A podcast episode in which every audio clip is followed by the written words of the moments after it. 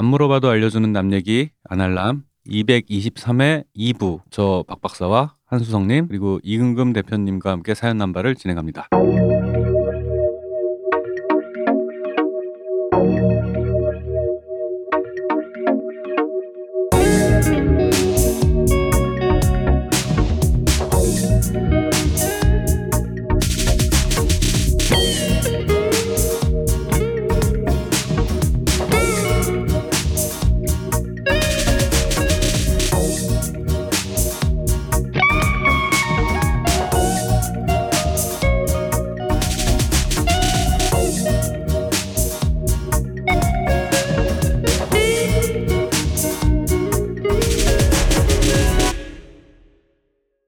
박박사님 안녕하십니까? 네, 안녕하십니까? 한수성님 안녕하십니까? 아, 안녕하세요. 우리가 어제 물론 편집됐겠지만 어제 사연을 이제 그 우리가 말하면서 어떤 결론에 도달하기 위해 많은 탁상 공론이 있었습니다.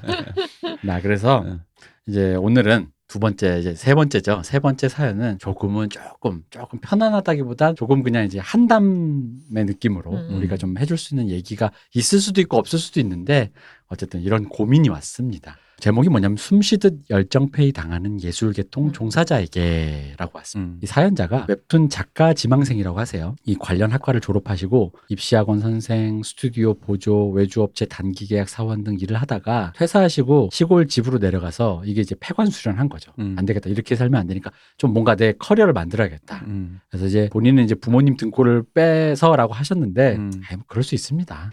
어쨌든 포트폴리오를 만들어서 이 보낸 당시 기준이니까 이제 이천십구 년에 공모전에서 수상을 하셨대요. 음. 근데 이제 이게 잘 됐잖아요. 네, 축하드립니다. 네, 네. 근데 이게 기쁨도 잠시 그 수상된 그 해당 그 곳에서 사연자에게 글이 아닌 이분 웹툰 작가니까 글도 쓰고 그림도 그리시는 네. 분인데 글이 아닌 그림만 작업하길 요구하고 음. 심지어는 육 개월 동안 방치 그냥 뭐 어떻게 컨트롤 안 해주고 네. 뭐 무급 어. 무급으로 또 일을 하셨대요. 이렇게 근데 이분이 표현으로는 편의점 알바비보다 적은 고료, 즉 최저임금보다 적다는 얘기죠. 음. 최저임금보다 적은 이 고료를 받고 게다가 사실 이게 제일 치명적인 것 같아요. 우리한테는. 예술 계통 종사 완결 이후에 이 지금 제가 자기가 작업하는 지금 작업이 완결 이후에도 포트폴리오가 될 것 같지 않은 작업물이라는 거가 음. 고민이라는 거죠. 사실 이게 되게 크잖아요. 그쵸? 특히 음. 어릴 때 음. 예술 계통 종사자가 아직 페이까지는 내가 생각 안 하더라도 이게 커요. 이게 나왔는데 결과물이 어디에 보이기 좀 민망한 약간 포트폴리오도 될 것 같지 않은 커리어의 일부가 될 것 같지 않으니까 시간도 돈도 안 되는 거죠. 음. 그러니까 뭐 아무것도 안 되는 어떤 그런 건데 그런 중에 이분이 이제 되게 부지런하신가 봐요. 그러니까 놀고만 계신 게 아니라 열심히 작업, 작업을 해서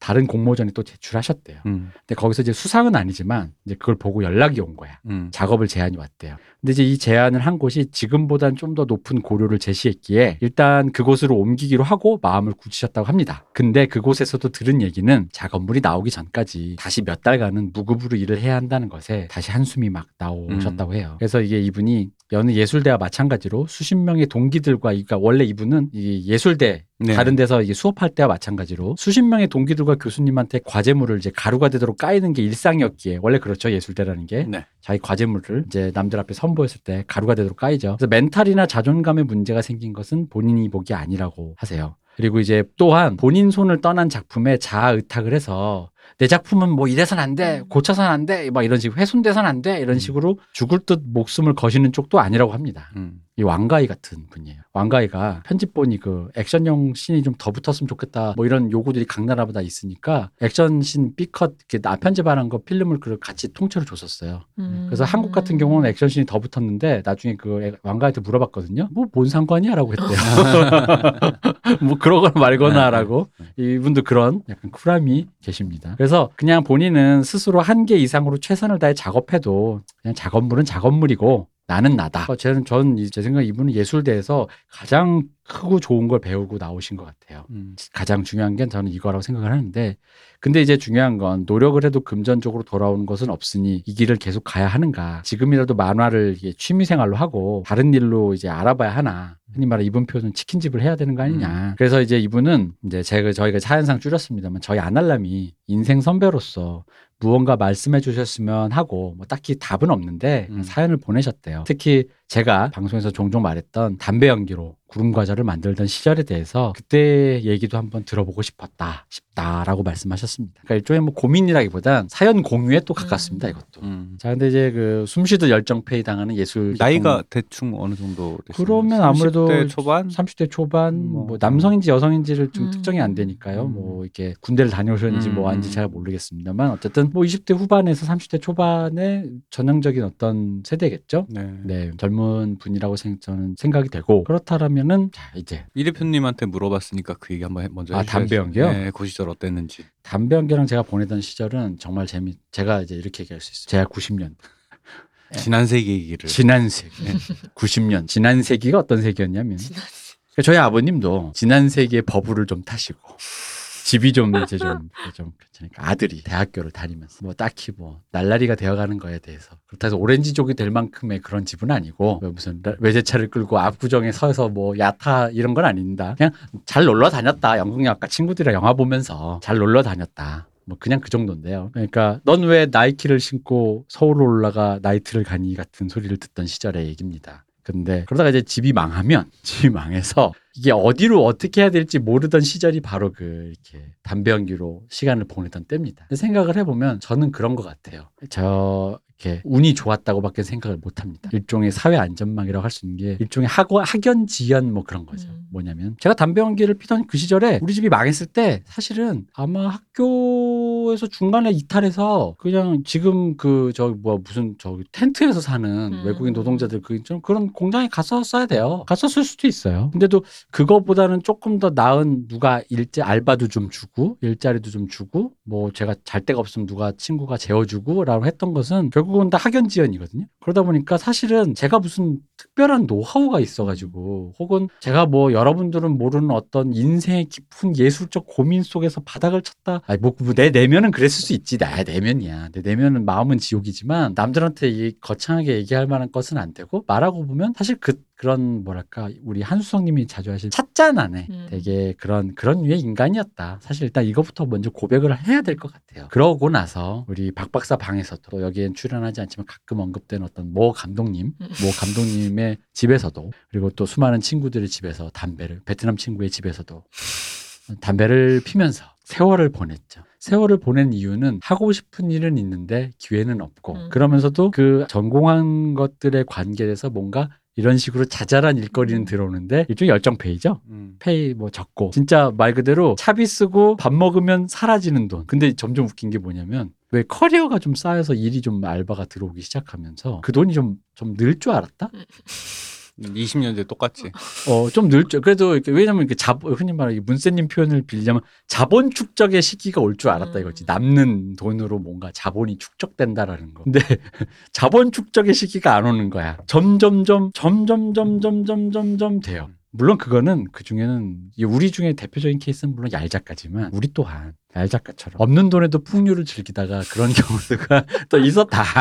단, 담배 연기는 그것도 포함된다. 그렇죠. 우리가 어. 잘하는 게 이제 저렴하게 풍류를 즐기는 것들에 네. 대해서 되게 특화된 사람들인데 네. 혼자서도 풍류를 즐기고 돈이 없어도 풍류를 즐길 수 있는 저 같은 경우는 이제 집에서 기타를 치고 음. 뭔가 이렇게 뭐 이게 그러니까 그런 삶을 살았기 때문에 저 이분이 말씀하신 것처럼 저희가 제가 무슨 인생의 깊은 뭐 어떤 그런 뭐 그렇게 생각하지도 않으셨겠지만 혹시나 무슨 인생의 깊은 고민 끝에 뭔가 여기까지 도달한 것이 아니냐라고 하다 보다 제가 늘 얘기하지만 살다 보니 여기까지 왔고 음. 나쁘지만 나쁘지 않았던 경험을 그냥 했던 것 같고 그럼에도 불구하고 조금은 좀 이렇게 솔직하게 말해보자면 그것조차도 학연지연과 굉장히 운 좋은 결과물에 의한 커넥션에 의한 나름의 안전망 속에서 허우적댔던 것이 아니었는가. 저는 약간 이제 일단 일단 이게 일단 전제가 돼야 잘난 척도 못도 아니고 음. 어. 나의 무슨 내면에 이때 이제부터 이제 나의 예술적 고민을 좀 얘기해 드리겠다 이거지. 음. 이제 그런 것 같아요. 그래서 그러다 보니까 사실 예술계통의 종사자는 이렇게 말씀드릴 수밖에 없습니다. 여기는 그냥 저기 그 도박판입니다. 한 방 아니면 all or nothing입니다. 그 저기 그 저 누구야 타짜의 고니가 되든가 아니 고니한테 털리는 사람 누구죠? 그 무슨 교수님 뭐 많잖아요. 다른 네. 사람들 그런 사람이 되든가. 근데 고니가 되려면 어떻게 하죠?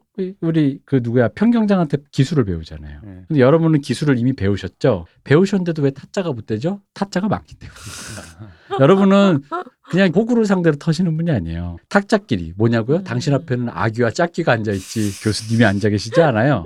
그 상태에서 뭐지? 싸늘하다를 평생 느끼면서 음. 올로와 나띵에 거는 게 일단 이 판이에요. 네. 음. 일단 이 판. 일단 이분 예술계열 종사자라고만 일단 한정하셨으니까 저희들도 예술계통 열정페이 당하는 다른 계통 종사자는 일단 제외, 제외했습니다. 예술계통 종사자니까. 이 판이 그렇습니다. 그러다가 갑자기 나랑 옆에서 담배를 나눠 피던 돈이 없어서 이천 원, 이천 원씩 못해서 사천 원짜리 담배를 나눠 피던 친구가 한 일 년이 지났더니 영화가 잘 돼가지고 아. 웹툰이 터졌더니 웹소설이 터져서 갑자기 자동차를 하나 끌고 와. 차를 타고 와. 어, 박 박사! 이럴 수 있어요. 이게 이런 세계예요. 이게 그 어쨌든 뭐 이제 네네 뭐 일단 그렇습니다. 네, 한수성님이 비슷한 세대일 것 같아가지고 음. 그 이게 사실은 약간 이런 종류의 산업 안에서 네. 일하는 것도 라떼하고 네. 요즘 젊은 친구들하고 또 태도가 좀 틀리더라고요. 아 그렇죠. 예. 네, 그래가지고 좀 말씀드리기가 좀 조심스러운 면이 있기는 한데 제가 그래서 최대한 조심스럽게. 네, 그러니까 자꾸 아 나는 사실 기승전 꼰대라는 식으로 비난받는 거 되게 싫어하는데 저도 기성세대라서 네. 근데 자꾸 그렇게 얘기가 되네요. 아 그러니까 그래서 제가 깐 거잖아요. 네. 저, 저는 굉장히 허접한 인간 관계 그 사회 안전망 속에 살았기 때문에 음. 내가 무슨 현자도 뭣도 아니고 그냥 나이든 꼰대일 뿐인데 그런 전제 안에서 듣고 싶다면 일단은 내 경험상으로는 그렇다. 그러니까 이게 가장 큰 문제가 페이가 이제 수입이 일정하지가 않으니까 돈이 안 모이고 돈이 안 모이면은 빚으로 살다가 돈 들어오면 빚잔치하고 또 땡전 한 푼 없는 상태에서 다시 시작. 이거에 무한 반복이니까 지치긴 해요, 진짜로. 지치긴 그리고 더 한데. 중요한 건 요 분이 하나 얘기 말씀하신 거 이거 어떤 거? 뭐. 그러니까 커리어가 안 되는 작업이 자꾸 연결이 된다는 거. 아, 이게 우리랑 바닥이 틀려서 어. 이 말이 맞는지 모르겠는데 커리어랑 연결이 안 되는 것 같아도. 창작자한테 작품 경험이 누적되는 건 무조건 플러스거든요. 그죠. 그 경험치는 경험치인데 네. 제가 이제 그 부분이 바로 이 아마 방금 박 박사님 네. 말씀하신 그 우리 세대의 생각과 네. 요즘 세대 생각의 차이인 것 같아요. 요즘 우리 세대는 진짜 그 경험이 누적된다는 약간 도제식의 마인드가 있긴 있어요. 그러니까 내가 예를 들어 에로 영화 스텝을 했어. 어디 가서 창피해 말하기. 창피하지만 영화 스텝으로 그거를 겪, 총, 통으로 겪었다라는 거에 대한 그게 있어요. 그 진짜 노하우가 또 생기기도 하고 그걸 또 나름 소중히 하는 편이었는데 요즘 젊은 친구들 하면 그게 커리어가 되냐 안 되냐의 유무 있잖아요. 그게 우리보다 좀 더 엄밀하고 어, 엄격하고 어, 엄격하고 엄격하고 아, 되게 중요하더라고요. 그 경험이 좀 있더라고요. 그걸 꼰대식으로 얘기하자면요. 음. 뭐가 됐든 배우는 건 있어. 뭐 이렇게 얘기하고 싶은데 그, 그게, 그게, 그게 그렇게 들릴 수 있다는 거지. 어, 근데 다른 한편으로 이제 창작하는 사람 입장에서는 음. 일단 최대한 허접하든 허접하지 않든 컨디션 이런저런 제한 조건이 붙잖아요. 네. 며칠 안에 얼마큼의 분량을 음. 어떤 일정 퀄리티 이상 이게 제일 중요하죠. 네.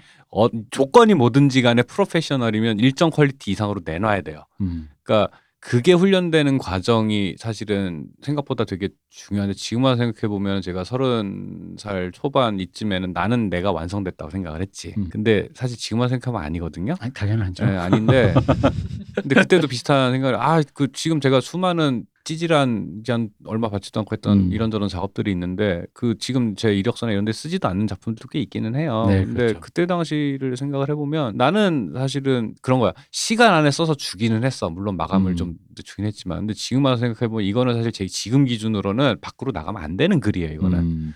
근데 지금도 뭐 엄청나게 뭐 잘 쓴다 뭐 이런 건 아니지만 지키려고 노력은 하죠. 뭐가 됐든 외부에 노출되는 작품은 사람들이 그 만들어지는 막후에 대해서는 관심이 없다라는 거지 이게 십억이 들어가는지 오천만 원이 들어가는지 백억이 들어가는지 사람들은 관심이 없고 그냥 나란히 놓고 그 작품의 퀄리티만 봐. 이건 잘 만들었는데 못 만들었는지 야 이건 오천 치고 잘 만들었는데 이건 백억 치고는 못 만들었는데 이런 식으로 생각 안 한다는 거지. 물론 너무 망작이면 백억이나 들여서 왜 이딴 걸 만들었어라는 욕을 하긴 하죠. 근데 뭐가 됐든 프로페셔널에서 이게 일하는 작가라는 소리를 들으려면 제일 중요한 거는 어떤 상황 아래서도 일정 퀄리티는 뽑아낸다 라는 게 제일 중요한데 그런 관점에서 보면 사실은 커리어는 안 되더라도 인생엔 도움이 된다. 이거 되게 김무성 같네. 아 근데 그러니까 그렇죠. 그러니까, 그러니까 긴 관점으로 보면 모든 경험이 예술가에게 도움이 되는 것도 맞아요. 왜냐하면 음. 또 하다못해 포트폴리오로 공개를 못할 거라도 이게 왜 우리 이제 음대생 특히 이제 클래식 하시는 분한테 아, 그 얘기 하시거든요. 하루를 쉬면 하루를 뭐라 그러지? 그분이 그랬는데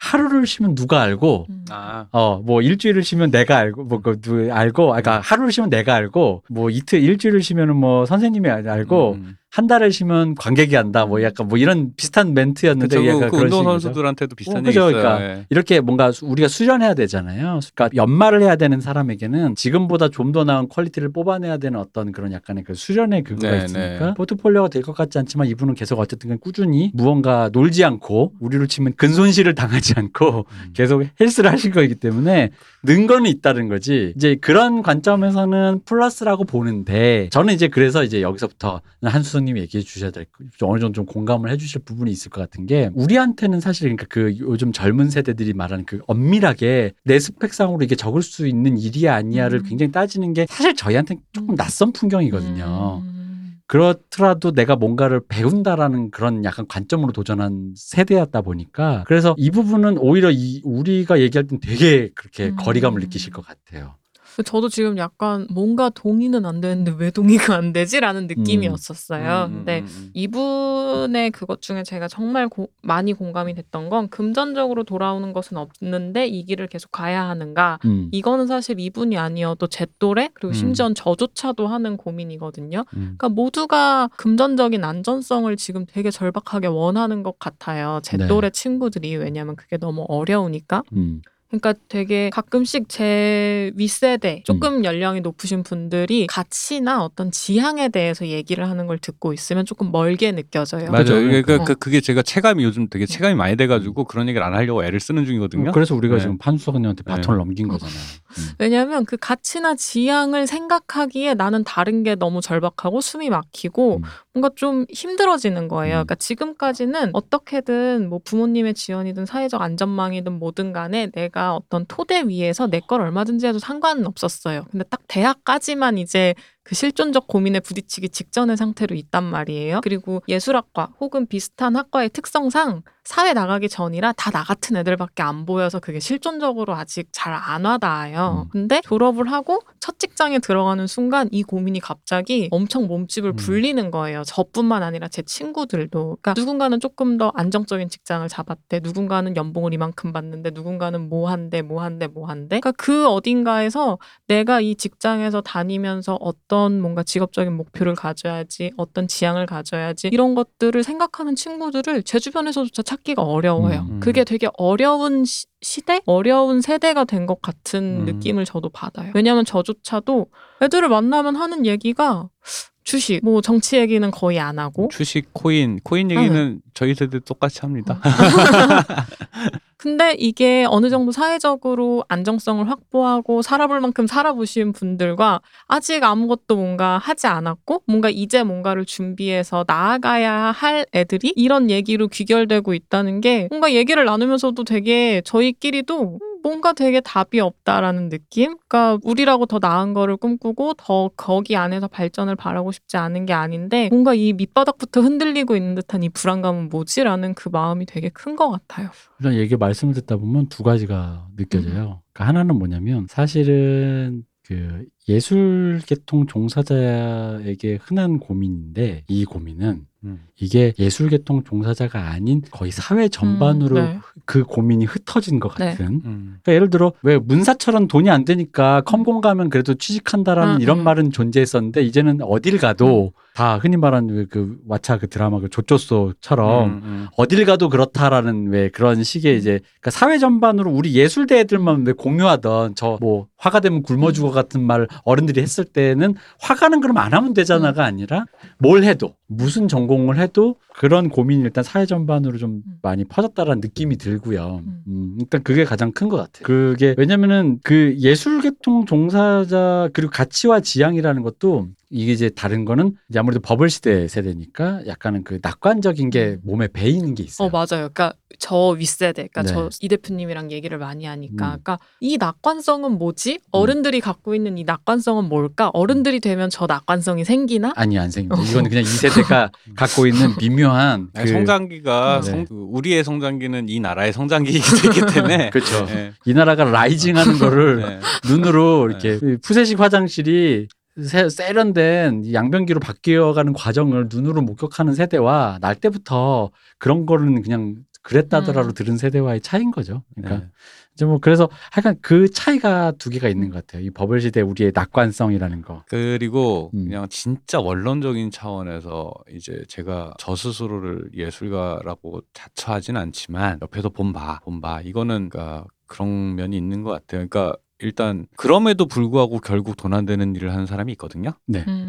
네. 근데 그럼에도 불구하고 어느 시대에나 이거보다 어려운 시대, 아니 전쟁통에도 했는데 그런데 이제 그런 자기가 그런 사람이라면 자기 자신이 저절로 그런 길로 이끌 거예요 본인을 아마. 왜냐하면 그걸 하지 않고는 견딜 수 없으니까. 음. 얼마 전에 미우라 켄타로 음. 작가님이 음. 돌아가셨는데 그건 남이 시켜서 할 수 있는 수준의 작업이 아니거든요. 그렇게 어. 하지 않으면 견딜 수 없으니까 음. 하는 거예요. 그러니까 그래서 미우라 켄타로에 대해서 자꾸 산업재 어떻게 하는데 사실 음. 미우라 켄타로님은 자기가 쉬고, 쉬고 싶거나 아예 그냥 영원히 절필해도 상관없는 지위에 올라가신 음. 분이라 돈이나 명예가 사실은 그냥 본인이 본인을 사지로 갈아넣으신 분이기 네. 때문에 그... 산업재라고 보기에는 네.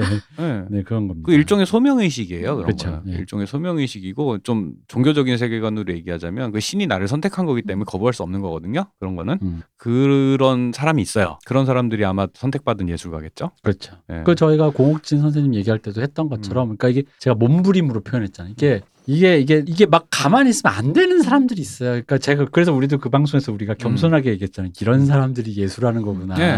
그러니까 산타나가 음. 다큐멘터리에서 그랬단 말이야. 멜로디 어떻게 이런 멜로디를 만드냐. 그러니까 그건 신이 어. 알려주시는 거라. 맞아요. 근데 그거는 그런 순간이 선택받은 예술가들 속에서 뮤즈가 갑자기 스쳐 지나가는 그 순간이라는 음. 것들은 사실 아무한테나 오는 건 아니에요. 그러나 이제 훈련으로 어느 정도 따라갈 수는 있겠죠. 그래서 사실은 냉정하게 사실은 더하기 빼기 해보면 답은 뻔해요. 저도 이제 나이 먹고 나서 집안의 경제적인 위기를 온몸으로 받으면서 느낀 게 아씨 올 거면 좀 젊을 때 오지 뭐 이런 생각이 힘 있을 때라도 오지 전성기 다 지나서 하룻밤 새면 이틀을 쉬어야 되는 상태에서 이런 기분이 참 힘들다 뭐 이런 생각을 했는데 근데 그때 저도 느낀 게 이제 절실하게 경제적인 토대를 이게 왜 일이 잘 안 풀려서라던가 음. 어, 뭐, 뭐 내가 뭐 이게 주변 사람과 관계가 안 좋아서라던가 뭐 내 커리어를 인정받지 뭐 이런 고민들이 우울, 사람을 우울하게는 만드는데 이 경제적인 위기가 오니까 이 사람의 토대를 흔들잖아요. 그렇죠. 예. 진짜 이 공포는 차원이 다르더라고요. 맞아요. 어, 진짜 이게 이 존재 자체를 근간을 경제적인 근간이 흔들린다라는 거는 단순히 그냥 나 개인적인 문제에서 오는 우울하고는 이, 이, 이게 완전 정신이 번쩍 들면서 내가 배부른 고민하고 있었구나가 이제 확 오게 되는 그런 게 있어요. 근데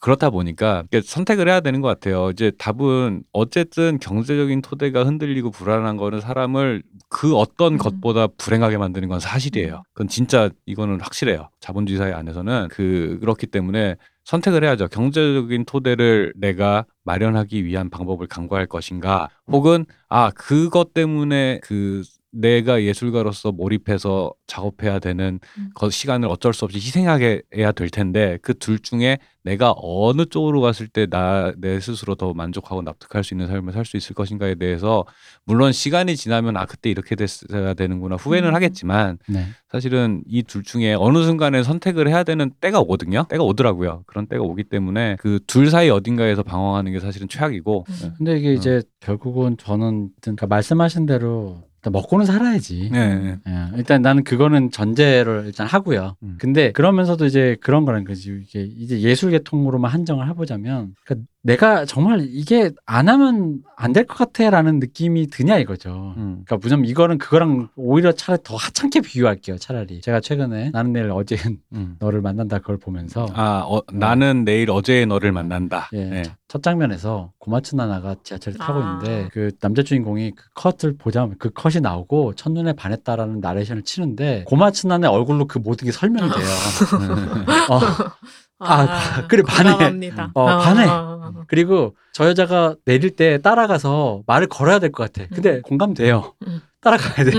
이거는 가서 치안이야 소리를 듣더라도 안 하면 후회할 것 같아. 그러니까 나, 내 말은 이, 제가 왜 이런 얘기를 드냐면, 그러니까 이게 지금, 그러니까 금전적으로, 물론 그건 제일 중요하니까 그건 기본으로 또 깔아놓되, 음. 제가 방송에서 내내 이 오 년 동안 얘기했던 거. 나에게 이게 미망이 얼마나 남을 것인가. 음. 내가 이걸 관뒀을 때 사람은 결국 거기서 못 태어나는 거거든요. 네. 내가 걔한테 말을 걸었으면. 그래서 제가 제일 하찮은 그런 뭐 지하철에서 본 여자한테 말을 걸었으면이라는 말을 하는 이유가 그게 자기를 계속 맴돌아요. 근데 이게 크게는 누구를 상실, 누구를 잃어버린 거 있잖아요. 왜 뭐 예를 들어 자식이 사고로 음. 뭐 했을 때 왜 그런 사고나 이런 걸로 왜 타인을 잃어버리신 분들이 계속 그걸 음. 복귀하신대잖아요.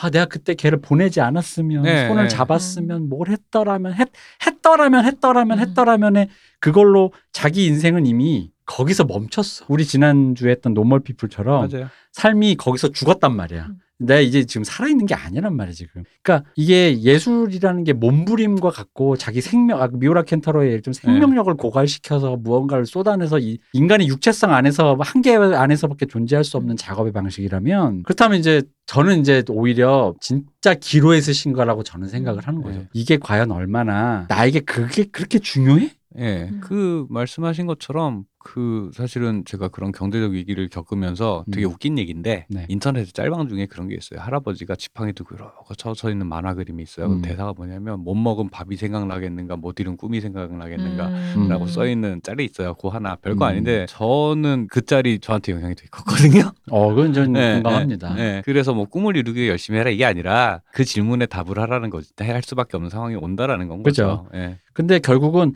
밥을 못 먹으면 죽기 죽습니다. 네, 그러니까. 그러니까 저는 그게 나쁘다, 혹은 이게 옳다, 혹은 저게 좀 더 뭔가 멋지고 폼난다 이런 얘기를 하는 게 아니라 사람은 결국 어떤 선택을 할 수밖에 없는데 중요한 건 어떤 선택을 할 때, 예를 들어 그러니까 이분의 이분이 지금 말씀하신 걸 토대로 했을 때 이분이 이제 만약에 이 모든 걸 관두고 아까 치킨집이라는 표현을 하셨거든요. 그러니까 뭐 동네에서 뭐 그런 장사를 하신다고 하, 했을 때 저는 그게 나한테 치킨을 튀기면서 더 조, 맛있는 치킨을 튀겨서 사람들한테 대접할까가 아니라 치킨을 튀기면서 치킨이 타는 줄도 모르고 웹툰에 대한 생각을 하고 계신다면 이 모든 것이 잘못되었다는 거죠. 네, 네. 그러니까 저는 그거라는 거예요. 혹은 치킨을 튀기면서 더 맛있게 만들려고 집중할 수도 있는 건데. 그렇죠. 예, 그렇게 누가 어떻게 될지는 아무도 몰라요. 그러니까. 아무도 몰라요. 그러니까 막 하다 보니까 이게 적성이 맞아. 그리고 오히려 치킨을 더 맛있게 튀기에 노력하다 보니까 장사가 잘 돼서 막 여유가 생기고 뭐 할 수 있지. 그러니까 사람 일이 모른다는 그런 건데. 그러니까 내가 말하는 건 그런 거니까. 이걸 하면서 떡볶이가 타는 줄 모르고 치킨이 타는 줄 모르고 자기가 가지 않았던 거에 음. 망상이 계속 반복, 그랬더라면이 되는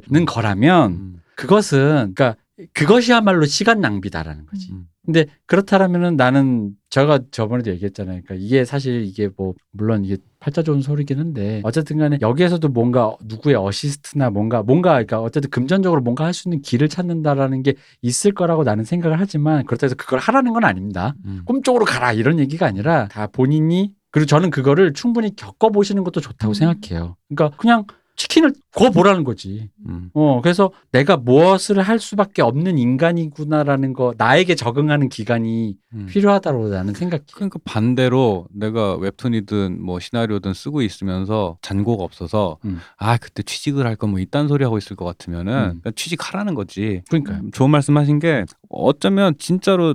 이제 머릿속에 사실은 방법은 있어요. 음. 그러니까 뭐 좋은 방법은 아닐지라도 내가 다, 당면한 문제가 있잖아. 계좌에 돈이 없다. 음. 어, 뭐 병원을 가야 되는데 병원비가 없다. 당면한 문제가 있으면 당면한 문제를 해결하기 위해서 아 그럼 당장 계좌에 백만 원을 채워놔야 되는데 뭘 하지? 제일 빠른 거 쿠팡 플렉스 갈까? 어, 후에서 한 이십, 이십 일 정도 내가 밤을 새면은 백만 원 채울 수 있는 이런 구체적인 방식들을, 문제를 직시하면 답은 있어요. 답은 있는데 문제를 직시하고 답을 해서 답을 구체적으로 실행하려는 그 순간 순간들이 쌓이다 보면 이제 이 대표님 말씀대로 안다는 거지. 치킨집을 준비하다 개업 직전에 엎을 수도 있어요. 안다는 거지. 아 이게 맞구나 틀리구나가 되게 선명해지는 순간이 와요. 이게. 근데 대부분은 관념 속에 있어 이 고민들이다. 관념 속에서 관념 속에서 머릿속에서 시뮬레이션만 계속 하는 건 거야. 손에 와닿.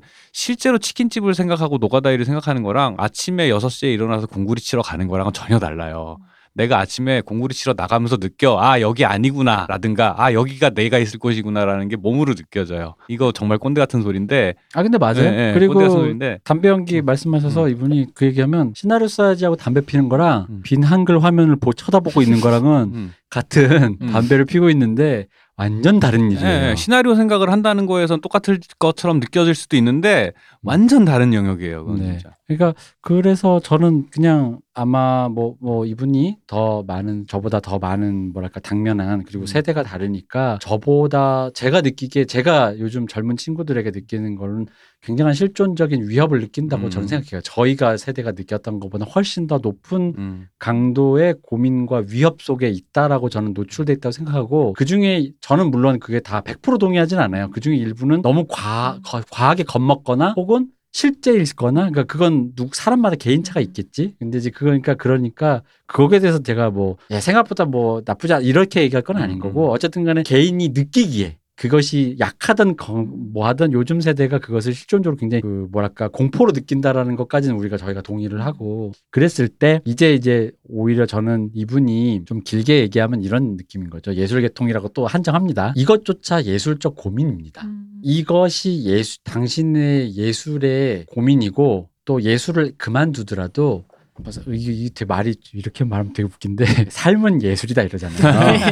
그러니까 내 삶이 웃기잖아. 그러니까 근데 내가 죽을 때까지의 내가 겪어왔던 그 삶의 그 거대한 그 어떤 길. 근데 다른 사람 보면 되게 하찮아. 뭐 내가 뭐 우리가 그죠? 네. 우리가 뭐 봉준호도 아니고 뭐 무슨 뭐 책에 나오는 뭐 프레드 머큐리도 아닌데 우리 삶이 뭐 얼마나 그랬겠어. 근데 그 삶의 어쨌든 그러니까 근데 그 나에겐 되게 소중한 고 내가 선택한 하나하나 선택해서 빚어놓은 거죠. 뭐 이생망이라고 하더라도. 근데 이제 그런 것들의 그, 그 관점에서 봤을 때도 바로 그, 그, 그거 앞에 이제 드디어 마주한 거지, 이제. 이제. 그런 삶이 네. 예술이다라는 관점에서도 그런 거고 본격적인 예술을 작품을 만들겠다라는 음. 관점에서도 마주한 거니까 사실은 어떻게 보면 이제 온 거예요. 음. 진짜로 온 거예요. 이게 그 저기 뭐야 뭐 지금 얘기 말씀하신 음. 거기에서 사연 써놓은 거니까 되게 부지런히 이것저것 계속 음. 하시는 분이라서 네. 사실은 뭐 알아서 잘 하실 거라고 생각은 드는데 전 저도 그래요. 사실 네, 네, 우리처럼 담배 피고 네.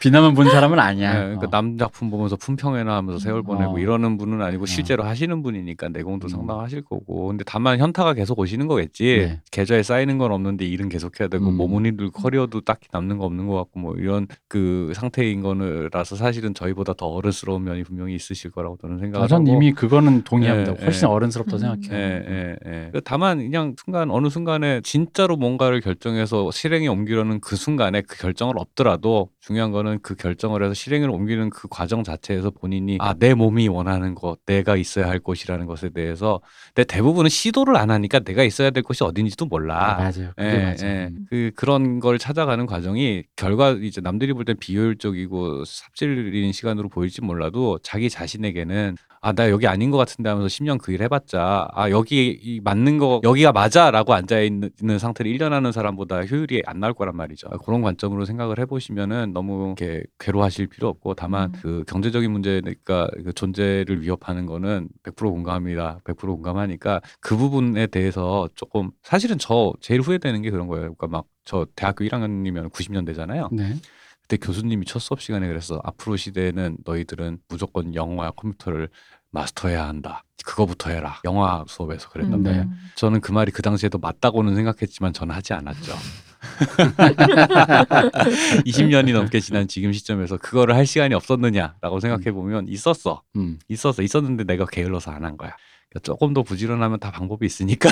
그러니까 그래서 제가 이분이 담배 연기와 함께 했던 보냈던 시간의 얘기를 듣고 싶다 할 때 제가 드리고 싶은 말씀을 저는 담배 연기와 함께 그 비나면을 보고 있는 적이 많았기 때문에 오히려 제가 그래 보니까 그게 굉장히 무쓸모했다. 오히려 차라리 방금처럼 노가다를 했던 이거 이 영화 이거 내가 하고 싶었던 작업을 접고 먹고라도 살아야겠다고 해야 되니까 뭔가 되게 구체적인 행위를 하면은 방금 말씀하신 것처럼 더 선명하고 음. 더 빠른 길을 내가 알았을 것 같은데 방금 말씀하신 저는 담배 연기와 함께 관념 속에 좀 더 오래 있었던 것 같아요. 난 이걸 하고 싶은데 뭔가 환경이 안 되네. 그것도 어떤 느낌. 면에서는 우리 세대의 축복이죠. 그럴 그죠? 수 있었다는 네. 게 그런 청춘의 사치를 아, 그렇죠. 네, 그러니까 즐길 수 있었던 게. 그래서, 그러니까 저는 생각한 거니까. 근데, 근데 그 시간이 아까운 건 제가 살아보니 그러니까 선배가 후배에게 해주고 싶은 얘기는 뭐든지 시간을 단축시켜주고 싶은 것일 뿐이거든요. 음, 사실은 그치. 후배들한테 해주고 싶은 얘기는 결국은 그거예요. 내가 삽 여러 가지 삽을 퍼봐서 이, 여기에 왔으니 너는 삽을 푸지 않고 여기까지 도달하게 육 개월 코스 있어 막 이렇게 한단 말이에요. 그런 음. 것처럼. 그래서 저는 그 얘기를 하는 거예요. 제가 담배 연기와 함께 보냈던 시간은 생각보다 굉장히 무쓸모했는데 물론 저에게는 그것조차도 유의미했지만 여러분의 시간을 단축시켜드리고 싶다. 그래서 저는 그러면 본인이 하고 싶은 박박사처럼 얘기 말씀하시는 것처럼 그냥 하시라는 거지. 하시면 된다. 하시면 아마 조금 더 선명해지는 어떤 어떤 무언가가 무언가가 나에게 있고. 그리고 되게 웃긴 게 그런 게 있다. 지금 이렇게 얘기하면 선택지 두 개밖에 없는 거잖아. 치킨 굽을래, 웹툰 그릴래. 음. 근데 이상한 게 사람이요. 이게 살 이게 삶이 아이러니한 게 치킨 말고 그러니까 굽다 보면 갑자기 뭔가가 이상한 데로 빠질 때도 있어요. 음. 치킨을 굽더니 치킨을 너무 좋아하시는 어떤 분이 있는데 배달을 뭘 만약 이분이 여성분이라고 치자. 치킨을 구웠는데 배달해주는 사람이랑 사랑에 빠졌어. 근데 그 친구랑 같이 다니면서 뭔가를 딴 일을 어떻게 가게 돼. 커뮤니티에.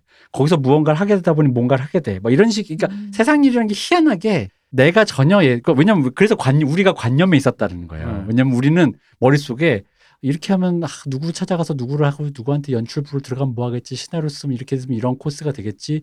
뭐만 먹을지. 아 근데 그렇다고 해서 지금 당장 내가 나가서 쿠팡하고 노, 노가다 뛰어서 그 시간을 벌어서 시간 시나리오 뭐 이거 머릿속으로만 내가 그랬기 음. 때문이거든. 근데 내가 분명히 이걸 안 하고 다른 쪽으로 가도 어떤 방향으로 내가 무언가. 근데 그게 지금은 두 개밖에 지금 관념 속에 없으니까 일 아니면 오로와 나띵 같은 거야. 그리고 왠지 그게 또 예술하시는 분들에게 음. 약간 실패의 경험 같거든요. 만약에 내가 돈을 벌겠다고 하고 내가 전공을 버리겠다. 근데 생각해보면 그게 아닐 수도 있어요. 그리고 그게 우연히 예술로 가는 길이 될 수도 있어요. 약간 이런 약간 그러니까 되게 아이러니한데 선배 입장에서 이렇게밖에 얘기해 줄 수가 없어. 그러니까 결국은 시간을 줄이는 방법은 생각한 걸 하세요 밖에 나는 없다고 생각해. 음, 음, 음. 근데 우리처럼 담배 피지 마. 그러니까 내가 하려고 싶은 말은 우리처럼 담배 피지 마. 어. 네, 그, 그, 근데 뭐 그것도 그렇게 음. 방황하면서 깨닫는 거니까. 근데 음. 그 저기는 있지. 그 성공이라는 거 이제 네. 아까 얘기한 일확천금 음.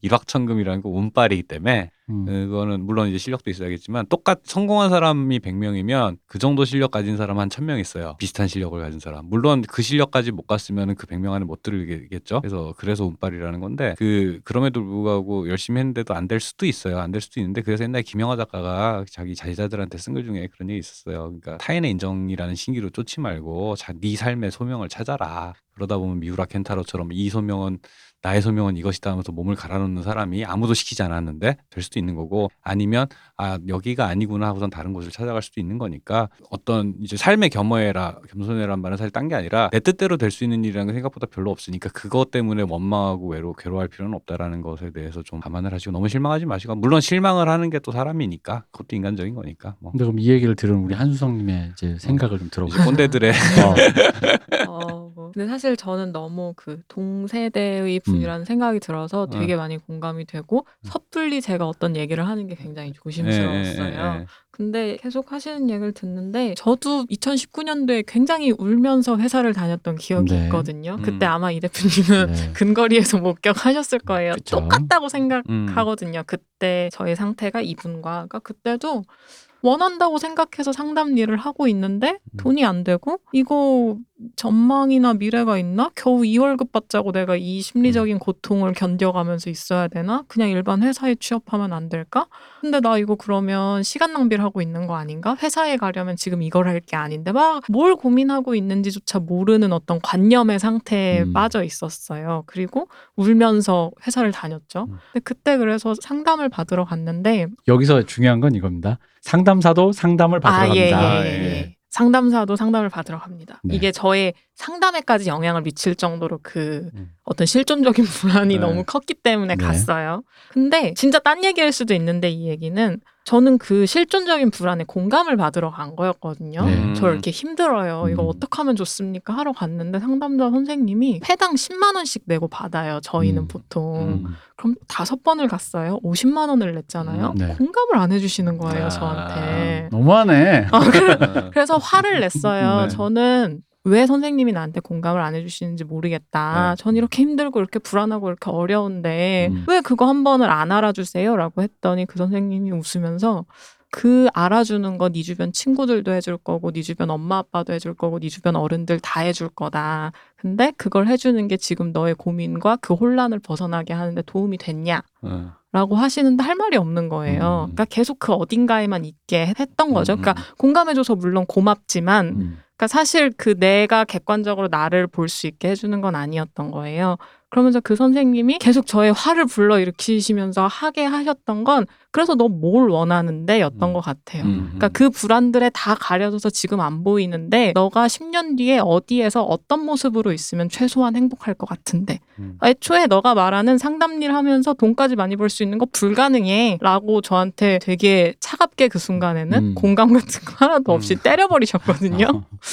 근데 그때는 그게 되게 원망스럽고 싫었는데 그게 되게 많이 도움이 됐던 것 같아요, 저한테는. 음. 그리고 가끔씩 헷갈릴 때마다 그 선생님을 생각해요. 어. 음. 아이고, 맞는 것 같기도 하고. 근데 참고로 상담사와 네. 내담자는 좀 궁합이 좀 맞아야 됩니다, 원래. 네, 네 그러니까 네. 이렇게 이렇게 네. 화가 나는데 저는 그 선생님을 아직도 만나러 가요. 어. 좀 많이 딴 얘기였어요. 아니 아니, 저게 적절한 얘기인 것 같아요. 그러니까 이 이분도 사실은 모르겠어요. 이게, 이게 면대면 대면으로 만나서 말을 들어야 뉘앙스도 음. 파악되고 뭐 어느 정도 깊이인지 뭐 알겠지만 그냥 액면 여기 써 있는 액면만 놓고 보면은 아마 아마 알아서 답을 찾아가실 음. 것 같은데 또 우리 보고 어떻게 거기까지 왔냐라고 하면은 그냥 저냥하게 그냥 어쩌다 보니 여기까지 왔는데 내가 밟은 우연한 여러 경로들이라고 하는 것들이라고 해서 사실 제가 뭐 아까 얘기했듯이 막상 가서 해봤으면 좀 더 문제가 선명해졌을 텐데라고 얘기하는 이유가 안 했기 때문에 하는 얘기거든요. 결국 나 또 그렇게 안 했기 때문에. 근데 등 떠밀려서 이 모든 문제를 외면할 수 없는 지경이 돼서 안 움직이면 당장 이 토대가 무너지는 그 상황이 돼서 내가 움직였단 말이죠.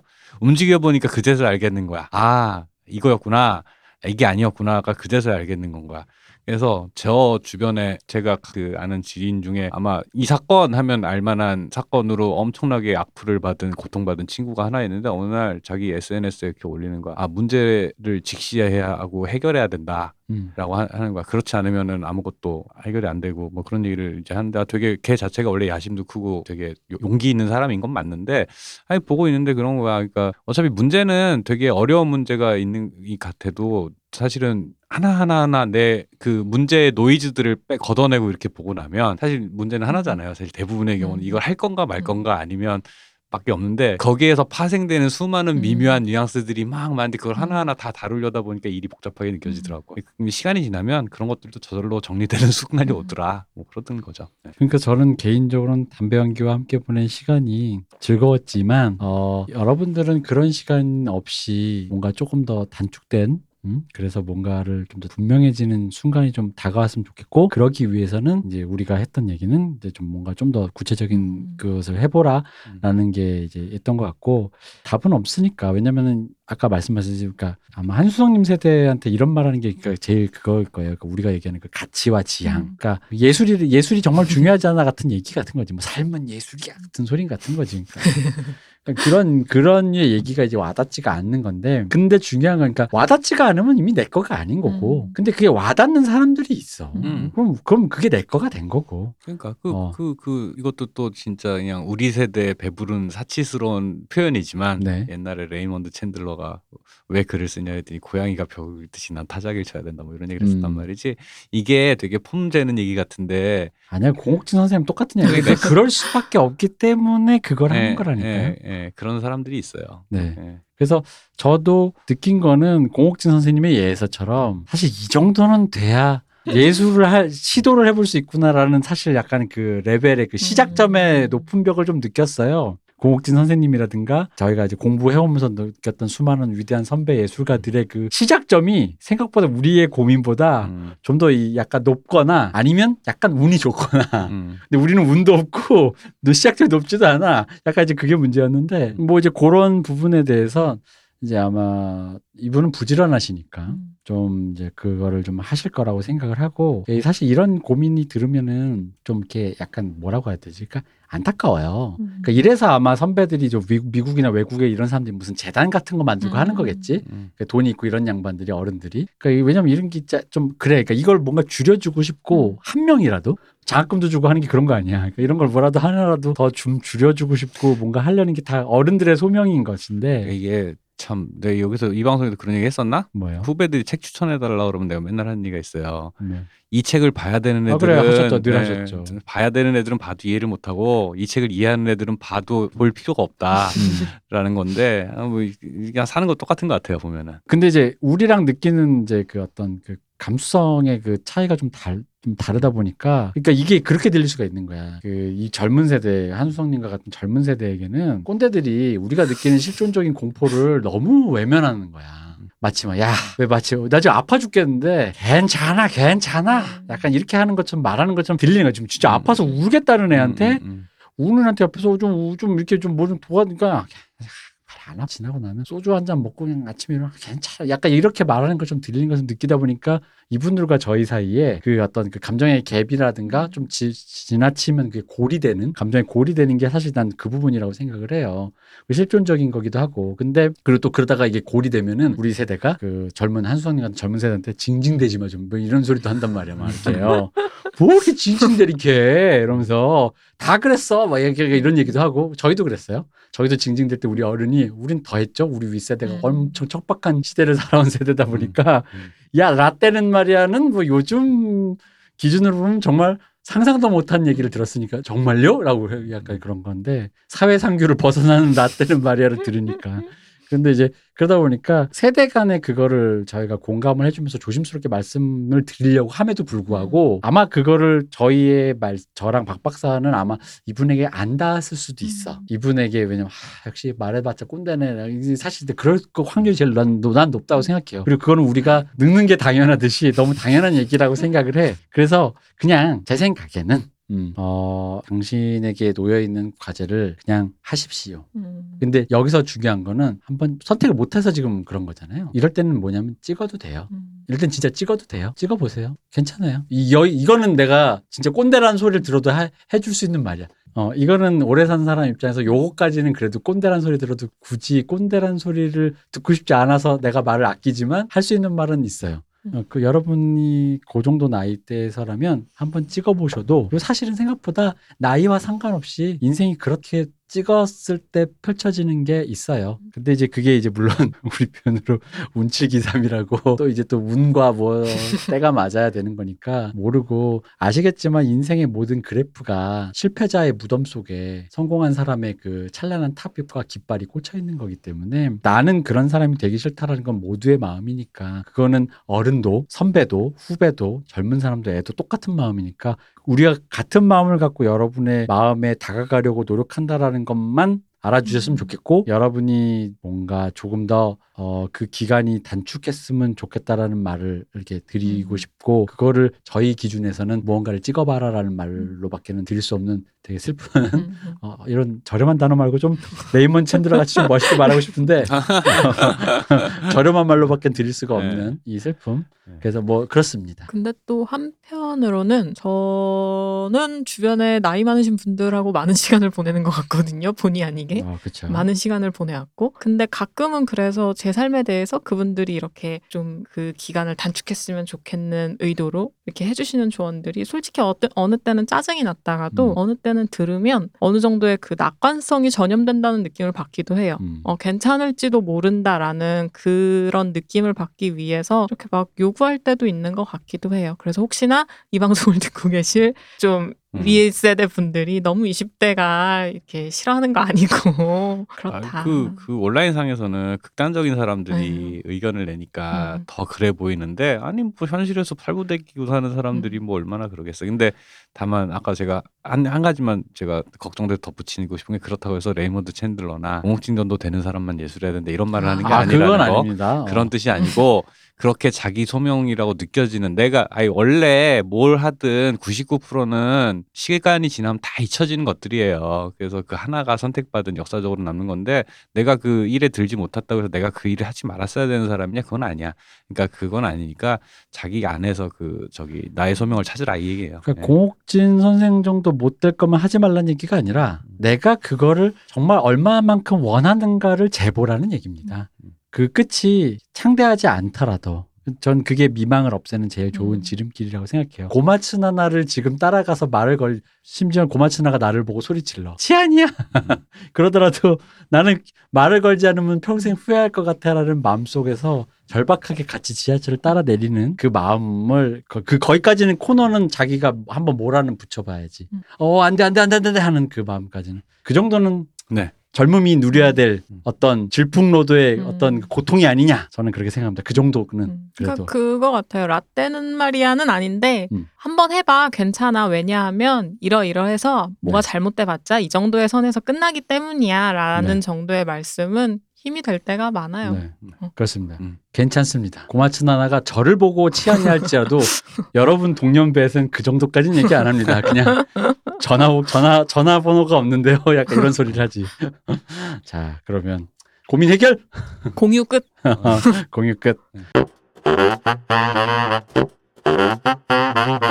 자, 그럼 다음 사연을 가보겠습니다. 이 시의 사연이 좀 재밌어요. 이 사연 정말 특이한 사연입니다. 안녕하세요. 아날람을 많이 애정하는 이십구 세 남성입니다. 참고로 이 사연도 홍 작가님이 영혼 출연해 주시고 음. 사연을 좀 이렇게 대본으로 줄여주셨습니다. 현실에서 이 문제를 토로할 방법을 찾지 못해 제 삶의 멘토라고 생각하고 있는 아날람의 사연을 보내봅니다. 제가 어디서도 하지 못한 속 이야기를 털어놓겠습니다. 이게 사연자 이메일을 좀 추격한 겁니다. 네네. 사연자분 들으시다가 어 내가 이렇게 안 썼는데 이렇게 당황하시면 안 돼요. 자, 이분의 고백은 일단 요점부터 얘기하면 저는 일진이었습니다. 두둥. 음. 이 친구들처럼 가정부라 없이 평범한 중산층에서 자랐대요. 그러니까 보통 일진 친구들이 있는데 네네. 대부분 일진 친구들은 뭐 가정에 좀 불화가 좀 있거나 약간 방황하는 그런 음, 이유들이 음. 각자 있는데 이 친구는 없대요. 음. 이분은 없는 거야. 근데 일진이 된 이유를 굳이 찾자면 이게 본인이 되게 이거 진짜 겸손하게 말씀하는 건데 네. 잘생겨서래요. 음. 그러니까 중학교 입학 후에 자기 외모를 보고 친구들이 다가왔고 그렇게 어울리다 보니 자연스럽게 일진이 됐는데 이게 이해가 안 되실 분도 있지만 저는 사실 이해됐어요. 음. 사실 그렇거든요. 아 그럴 수 있어요. 네. 네. 무리해서 좀 잘난 사람 특히 외모나 음.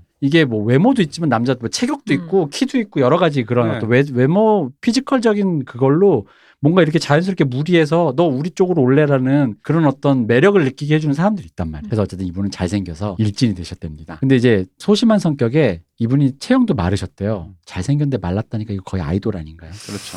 어, 사막이 형 뭐 부럽다. 실제로 여기에 지금 홍 영혼 작가님. 홍 작가님이 영혼으로 출연하신 홍 작가님이 부럽다라고 음. 굉장히 강렬하게 굉장히 강렬한 부러움을 이렇게 전시하셨어요. 풍성하시겠죠? 네, 네. 그렇겠죠.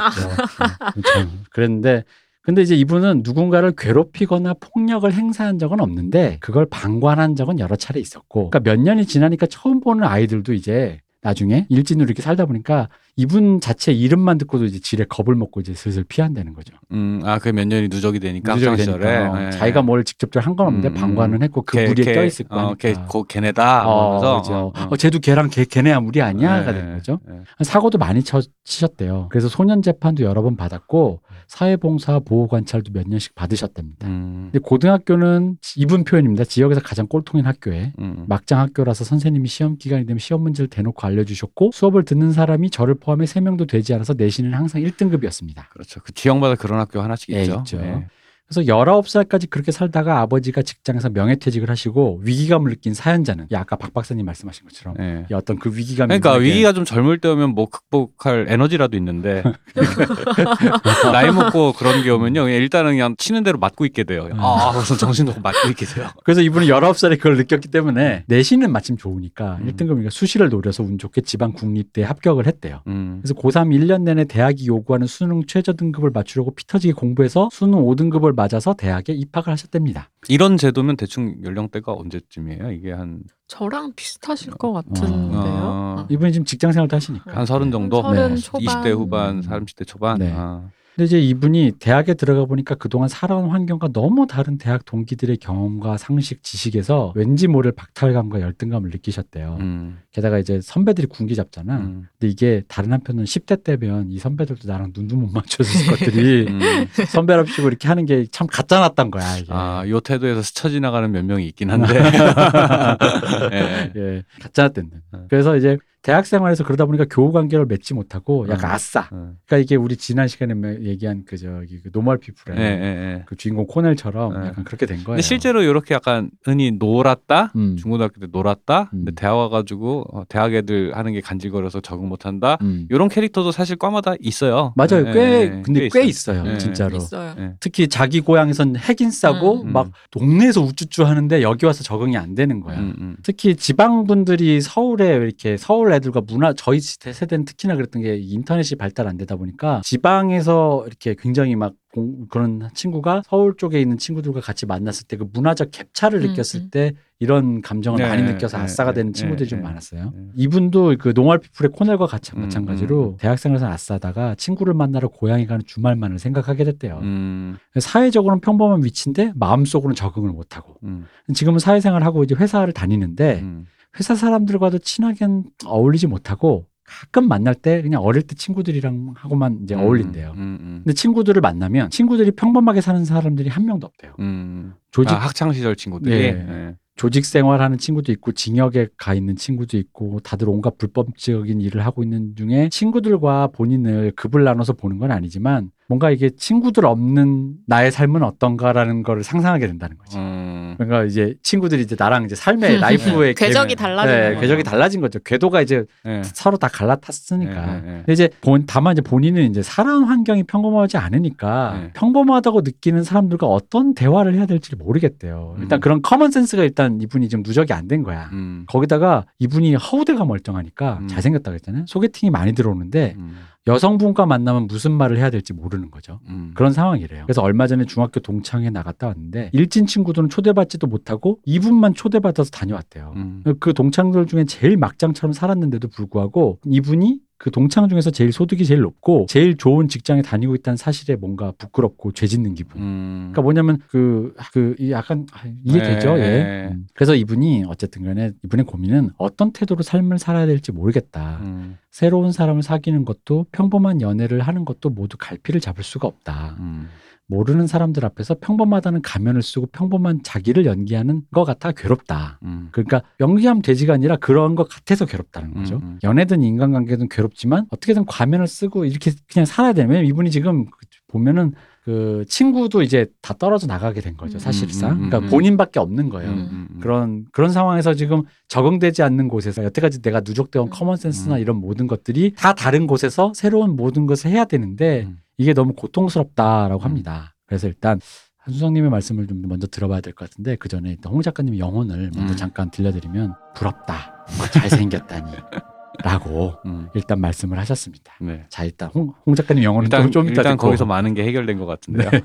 아니 근데 진짜 솔직히 부럽지. 음, 음. 잘생겼는데 한수님 이거 어떻게 동년배 고민이자 굉장히 좀 독특한 고민이고. 근데 저는 이분 캐릭터가 더 물음표가 됐거든요. 아 그래요? 그러니까, 예. 그러니까 그래서는 본인이 되게 방만한 삶을 사셨다라고 표현하셨고 모든 게 운이 좋아서 음. 어떻게 어떻게 평범한 삶의 궤적으로 나만 흘러 들어왔다라고 했는데 그 홍 작가님의 오금에도 있지만 네. 그 동창회에 초대받았다라는 게 되게 많은 함의가 있는 것 같아요. 네, 저는. 그렇죠. 선은 넘지 않았다라는. 응. 근데 본인은 자기가 제일 막장처럼 살았다라고 표현을 하시는데 이 사람이 본인이 지각하는 본인보다 사회적으로 발달한 어떤 소셜 스킬이나 무언가가 본인이 본인을 생각하는 것보다 되게 커먼센스와 일치하는 어떤 부분이 있으실 거라는 생각이 들었거든요. 음... 그러니까 이미 본인은 그 커먼센스 어떤 평범 집단에서 이탈하셨다라고 생각하지만 그 사람들은 이 사람과 동질 감을 느끼고 있을 수도 있다는 생각이 들었어요. 음. 그러니까 뭔가 실제적으로 이 사람이 어떤 집단과의 괴리가 있는 게 아니라 이 사람 내부에서 뭔가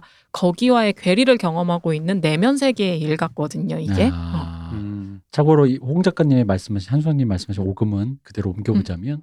일진 친구들의 피해자였을 동창들이 동창회에 초대한 걸 보면 개인적으로는 원한을 쌓지 않은 것 같으니 적어도 권력의 맛에 중독되는 타입은 아니고 개인적인 폭력성은 없었다고 보이는데 사연자는 근본적으로 선량한 편인 사람으로 보이는 게 솔직한 소감이다. 그러니까 저는 거기엔 다 동의할 순 없고 그냥 음. 제가 확인할 수 있는 어떤 거. 약간 그 오금 읽는데 약간 네. 사주풀이하는 어, 느낌이 살짝 너무 많은 어떤 네. 인사이트가 있으셨던 네. 것 같고 저는 그냥 어, 이 사람의 소셜 스킬과 음. 어떤 사회적인 모습이 이 사람이 본인을 생각하는 것보다 굉장히 적응적이었던 사람일 수 있다. 이 사연에 한해서는 우리 교주님께서 작두를 지금 타고 계시네요. 이렇게 뭔가 잘생겼다부터 시작해서 뭔가 많은 것이 이입된 건 아닌가. 아, 그렇죠. 제가 보기엔 지금 부러우셔가지고 굉장히 좀 많은 부분에서 굉장히, 머릿속에 이미지화된 어, 거지. 어, 굉장히 삶이. 과하게 네. 과도하게 뭐라 그럴까 편애하고 계시다라고 해야 될까 약간 그런 게 있네요. 네, 아 그렇긴 하네요. 근데 사실 저도 그렇게 생각은 해요. 이 부분이 본인이 쌓아온 거, 그러니까 말하는 것과 그러니까 자기가 느끼는 것과 지금 음. 여, 외적인 거를 묘사한 것과 약간 갭이 좀, 좀 음. 있는 것 같아요. 약간. 저는 그래서 두 가지 층위에서 얘기를 하고 싶은데 네. 한 가지 층위는 이분이 생각하는 일진으로서의 본인과 음. 일진으로서의 본인과 하나는 그냥 그 회사 생활을 하는 평범한 나라는 요거랑 그가 있는데 하나는 뭐냐면 일단은 본인이 그러니까 액면 이 글을 액면 그대로만 봤을 때 현재 당면한 문제 내가 어떻게 주변 사람을 대하고 관계를 맺어야 될지 모르겠다라는 부분에 대한 거는 사실 답은 뻔하잖아요. 그거는 잘 해야지 애를 써야지 애쓰지 않고 바뀌는 게 어디 있겠어. 애를 써야지. 근데 그런 거니까 있는 건 거지. 약간 조금 본인 상황을 좀 극화시킨 느낌이 있는데 이걸 선의로 해결, 해석하자면 요즘에 일진 문제를 하도 제가 느끼기에는 큰 문제가 아니고 어린 시절에 잠깐 좀 센 척했던 무언가도 되게 큰 범죄. 예를 들어서 일진을 해서 사람 하나를 진짜 고통스러운 삶으로 몰아넣어서 이 삶을 파괴하는 일진 짓이 있고 그냥 동네에 철없는 애들이 철없 센 척하는 게 있잖아요. 음. 사실은 그 두 개가 똑같이 일진 짓이라는 말로 퉁칠 수는 없거든요. 근데 요즘에는 이쪽이나 이쪽이나 똑같이 저쪽이나 수위와 상관없이 너 일진이었지 하면서 그 돌팔매질을 하니까 이 사회적 분위기의 영향 아래 아 복귀해보니 내 삶이 그렇네? 난 나쁜 놈이었나? 라는 생각이 들 수도 있었을 것 같아요. 음. 그러다 보니까 이제 본인이 이제 온라인에서 그 기준에 준거하면 음. 나는 빼박 일진의 나쁜 놈이야. 음. 근데 막상 하나하나 복귀를 해봤는데 어 중학교 동창들도 날 불러주고 내가 생각한 것보다 크게 문제가 없었던 건가? 라는 거에서 사실 괴리가 좀 있는데 이거는 되게 사회적인 차원 요즘 한국 사회 분위기에서 이해를 해보자면 그런 측면이 분명히 있는 것 같아요. 그리고 또 그리고 뭐 하, 근데 네. 이분이 이제 어쨌든 간에 그런 무슨 소년 재판도 좀 받고 네. 봉사도 했다는 거 보면은 음. 구체적인 뭔가 지표는 있는데 음. 그 정도의 차가 어느 정도인지 모르겠는 거라서 네. 그러니까 말씀하신 대로 그 정도가 네. 소년 재판은 사실 뭐 그냥 아주 작은 것부터 큰 것까지 여러 개가 있다 그렇죠. 보니까 네. 그걸 알 수가 없어서 네. 지금 네. 그게 근데 이제 짐작하는 거죠. 또 동창들이 불렀다고 하니까 학교 내부에서 한 게 아니라 외부에서 도둑질을 했다든가 뭐 패싸움을 했다든가 뭐 음. 이제 그런 애들끼리 하는 패싸움이라든가 뭐 이런 수도 있는 거고 근데 그거는 정보가 없으니까 판단을 빼고 생각을 해보면 그 본인의 삶이라는 게 그 어떤 그냥 약간 삐뚤어져서 잠깐 삐뚤어져서 방황했다가 그냥 정상궤도 이제 일반적인 사회적인 기준에서 일반적인 정상궤도로 복귀를 한 삶이었는데 그 정도 방황이라고 하기에는 자기가 느끼기엔 좀 범위가 컸던 것 같은데 어쨌든 일반적으로 많이 가는 코스로 복귀를 해서 이제 밟아 나가는 건데 본인이 느끼는 괴리라는 측면이라고 생각을 해보면은 그 아까는 이제 그 이분이 느끼는 것과 주변이 느끼는 게 좀 차이가 있어 보이는 혐의를 우리가 포착 하고 이것도 궁예잖아요. 사실은 중학생 알고 보면 뭐 중학생 때도 못된 짓 했을 수도 있으나 이 친구를 좋아하는 분이 이분을 좋아하는 어떤 친구가 불러야 돼라고 해서 갔을 수도 있는 거니까 그냥 웃기면서 어, 불러야 돼. 걔 잘생겼단 말이야. 음. 그랬을 수도 있는 거라서 그거는 알 수 없는 일인데 일단 그런 확실히 그게 있고 두 번째로는 주변을 어떻게 대해야 되냐라는 거. 근데 이거는 진짜 이거는 저 꼰대처럼 얘기해도 돼요? 네. 그 정도 괴리, 내, 내, 나의 정체성에 대하, 대한 고민과 주변 상황과 불화하는 나 자신이라는 요 고민 있잖아요. 이거는 예민한 사람과 예민하지 않은 사람의 차이가 있다 뿐이지 음. 그 대부분은 그런 괴리를 느끼고 살아요. 그러다 보니까 그런 종류의 아, 내 모습이 낯설게 이러고 있는 내 모습이 낯설게 느껴지니까 이게 마치 내, 이건 내가 아니야라고 해서 뭐 이게 이상한 거야 라고 생각할 게 아니고 그런 종류의 괴리와 부조리를 그 하나하나 내 안으로 포섭해가는 과정이 사실은 이제 사회적인으로 인격책 인격이 완성돼가는 과정이기도 하고 사람이 다 여러 가지 면이 있잖아요. 그래서 일관성 있게 정리되는 나라는 정체성이라는 건 사실 없어요. 우리 왜 영화 얘기할 때 그 저 뭐야 그 트랜짓 같은 영화 봤다면서 네. 얘기했던 것도 그런 맥락이었던 거. 그러다 보니까 이제 그 부분은 내가 그 상황과 그 관계에 맞춰서 내가 애를 쓰면서 아 좀 더 내가 편안한 자리를 찾아가는 것뿐이지 내가 근데 이 정도 못하겠다 하면 못하는 거고 근데 그 정도 고민은 사실은 큰 제가 볼 때 고민거리가 아니라 본인이 원하는 바 내가 가정을 이루고 살고 싶으면 여성과 관계를 잘 만들기 위해서 애를 쓰시고 근데 여기까지는 못하고 요 정도는 하겠다라고 하면 거기에 맞는 분을 찾아가는 요 과정이 사실은 이제 사는 과정인 것 같아요. 그래서 그 부분에 대해서는 사실은 그렇게 복잡한 고민은 아닌 것 같은데, 다만 저는 이제 재밌는 이 사연에서 제가 흥미롭게 흥미롭다고 남의 고민 진지한 고민 흥미롭다고 하니까 좀 죄송한데, 이 일진에 대한 요즘 네. 요즘 사회의 부적 분위기, 일진 학창 시절 한 이십 년 전 기억을 끄집어내서 폭로하는 이 기억, 음. 이 상황. 들에 대해서는 아 좀 이게 그 과 이 되게 과열된 이 분위기가 이분의 어, 삶에도 고통을 준 게 아닌가라는 생각이 조금 들어가지고, 잠깐 일단 얘기를 하자면 음. 이제 일진이 이제 요즘 사회화된 분위기에서 이제 사실은 그것은 우리나라의 교육기관이 재교육이라는 기능을 포기했기 때문에 나온 현상이잖아요. 사람을 우리 이제 폭탄 돌리기라는 음. 방 스킬을 쓰잖아요. 재교육 기관이 네. 얘가 나쁜 짓을 뭔가 했어. 근데 그게 음. 흔히 말하는 미성년자가 뭔가를 했다라는 건 이제 우리가 흔히 어, 옛날에는 실수라는 말로 퉁쳐서 음. 그 애를 뭐 망신을 주든 혼내든 뭔가를 해가지고 재교육을 시킨다. 그래서 그 커뮤니티에서 다시 융화되게 만든다가 목적인데, 보통 이제 전학, 퇴학이라는 방식으로 폭탄을 돌리기로 해서 음. 아 이분이 말씀하신 대로 그런 애들만 모이는 학교로 음. 점점 뭔가 개토화시키고 분리수거해버리죠. 어, 개토화시키고 네. 그러다 보면 뭐가 생기냐면 이게 이제 일종의 그건 거예요. 옛날에는 그게 커뮤니티에서 그 재교육이란 건 먼저 혼을 낸단 말이에요. 음. 이 혼이 뭐냐면 이제 망신이에요. 음. 이런 죽어도 될 쌀놈 이러면서 이제 온 사람한테 망신을 당한단 말이에요. 선생님한테. 망신과 어. 무자비한 폭행이 아, 폭행. 세트 메뉴였죠, 보통은. 네. 폭행과 함께 오죠. 네.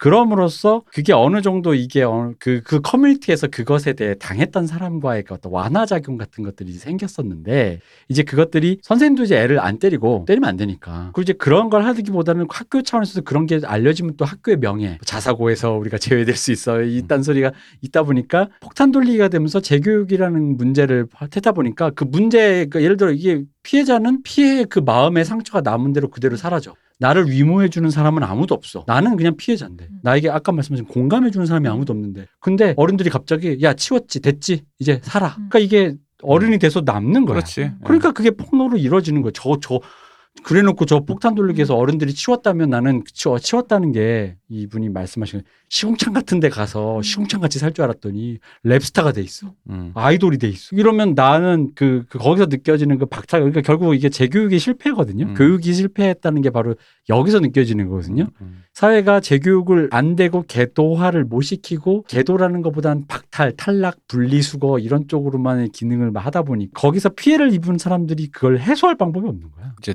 라떼를 또 얘기 안 할 수가 없는데 아. 이제 뭐 야만의 시대였던 아, 그렇죠. 그 옛날 네. 학교. 예를 들어서 싸움을 잘하는 데가 힘없는 애를 때려서 팼다가 걸렸다. 음. 뭐 돈을 뺏었다. 걸렸다. 일단 선생님이 시계를 풀어요. 음. 그리고 모두가 보는 앞에서. 그 시간은 어. 수업을 안 하죠. 네. 패는 시간이지. 네. 한 시간 내내 패는 시간이지. 그 그러니까 다음 시간에 우리 담임선생님 수업이면은 그건 그냥 수업을 안 듣는 거예요. 음. 기다리고 있어. 그냥. 그리고 좀 심각한 짓을 했다. 저 학교 다닐 때는 그런 놈, 그런 분이 하나 있었죠. 그 외부 나가서 네. 패싸움하다가 걸려서 음. 뭐 이렇게 좀 하여튼 큰일이 났는데 네. 그 친구가 좀 하여튼 심각한 사고를 입에 담기 힘든 심각한 사고를 쳤어요. 수업 시간에 일단 모든 선생님, 남자 선생님 들어오는 순간 일단 걔부터 불러내서 돌아가면서 걔를 패는 어, 거야. 저희도 학교에 있었죠. 네, 저 중학교 때도 거야. 그런 친구가 있었는데 뭐 뭐 이게 네. 뭐 시간표 있잖아요. 뭐 국어, 영어, 네. 뭐 과학, 음. 뭐 물리 뭐 있잖아요. 음. 그 모든 수업 시간이 수업을 안 하고 그 애가 하루 종일 맞아요. 맞아요. 네. 그래서 기어다녔어. 왜 기어다니냐? 네. 다리를 쓸 수가 없어서. 네. 기어다니는데 선생님이 걔 기어서 나가서 도망가는 걸 하면서 때려, 때리는데 그 소리가 옆반까지 들리는데 그게 다 들리죠. 그러면서 우리는 수업을 하고 있어. 이게 야만성이기도 한데 다른 한편으로는 이게 물론 이제 학교에서 선생님이 애,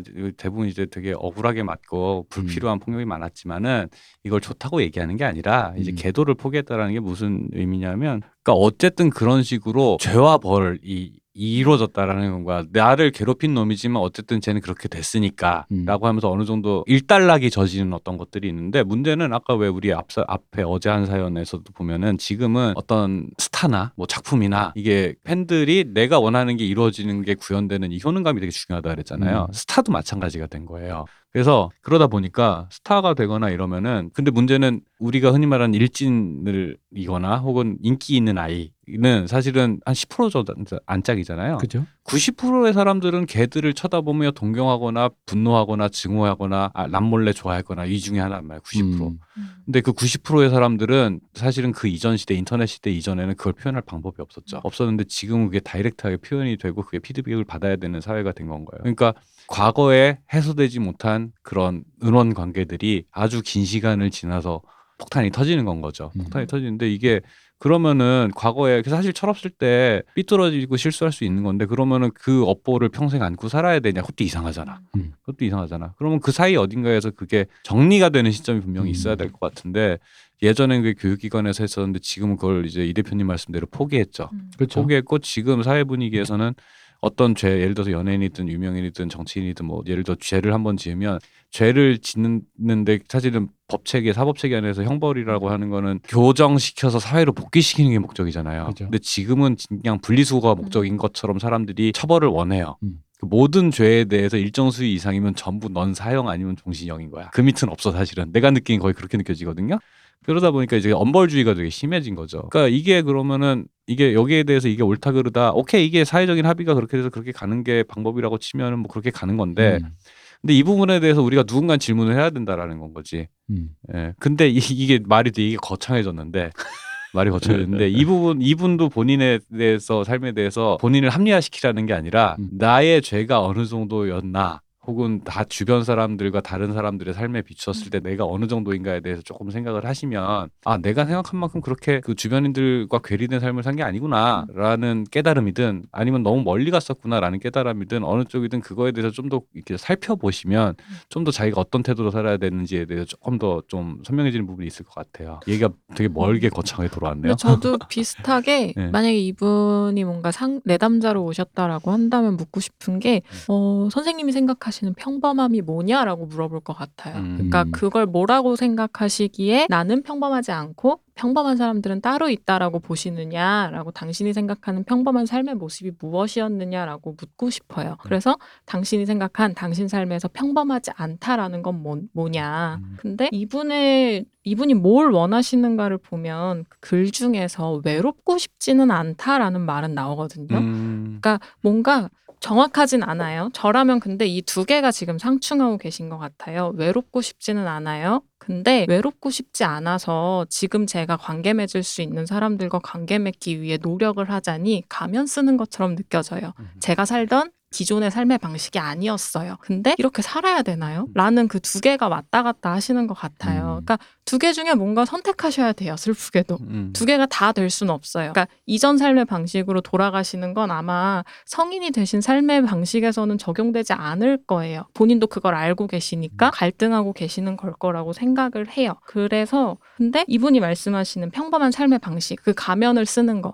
근데 그 가면이 과연 나쁘기만 할까라는 생각이 들거든요. 그러니까 이게 심리학으로 말하면 그런 걸 거예요. 융의 페르소나. 네. 근데 저는 사람들은 다 누구나 가면을 쓰고 산다고 생각을 해요. 음. 그리고 이 가면은 이 사연자분께서 아마 일진으로서 일진 청소년으로서의 어떤 가면을 만들어내셨듯이 다른 분들도 그 시기에 맞는 사회적으로 적합한 가면들을 무수히 많이 만들어내시면서 살았을 거예요. 근데 그 가면들 중 어느 거는 성인이 돼서도 적용할 수 있는 가면이었던 반면에 이분이 어린 시절에 만든 그거는 성인이 돼서까지 쓰기에는 모양이 이상했던 건 거죠. 그러니까 아, 그... 그럼 그 중요한 말씀인 것 같아요. 왜냐하면 이분은 사연으로만 음. 읽어보면 일진이었던 것을 본질이라고 인식하고 음, 음, 계시거든요. 음, 가면, 그치. 그것도 음. 내가 나이가 썼던 가면이라고 음, 인식을 안 하고 계시고. 음. 근데 그것조차도 저는 가면이라고 생각해요. 음. 우리가 있는 그대로 존재한다라는 말은 사실 사회적인 관계에서 저는 음. 좀 불가능한 말이라고 생각해요. 이 자리에 있는 저조차도 한수석으로서의 가면을 쓰고 있을 거예요.